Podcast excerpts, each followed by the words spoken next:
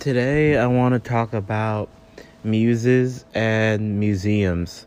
So, a muse could be almost anything that um, is attracted to you or you're attracted to it and it inspires you, it motivates you, it makes you ponder, it makes you think, uh, makes you wonder. Um, it could be a person, a place, or a thing. Um, thinking traditionally, you think of museums, and that's where muses are held. Um, there's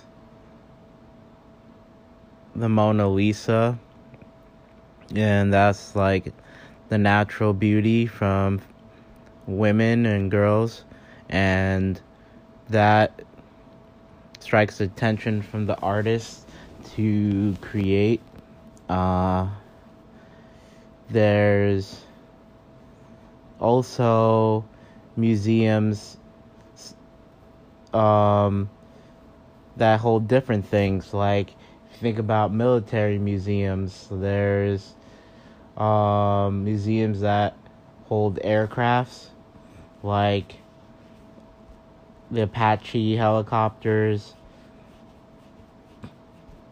the stealth aircraft, um, the USS Sullivan, uh, naval ships, uh, the Black Hawk helicopters.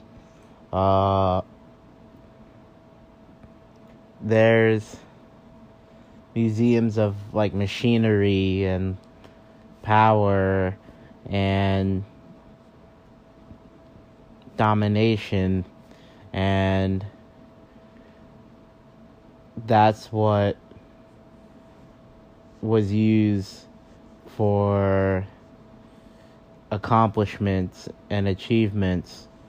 Um, so there's that. And then there's also museums of figures of people that were successful uh, in their goals. Um, and these can stand as monuments as and then there's leaders and leaders and there's creators. So people who founded something invented something produced something uh, they have museums for art, history, and uh, anything that can be documented as worthwhile. So,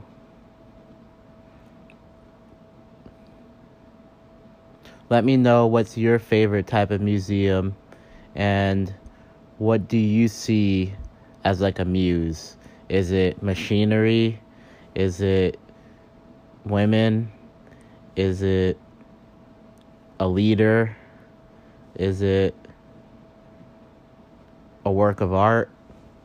Like so many different things that are muses and that are held as museums and muses that we can see personally in real life, in real time.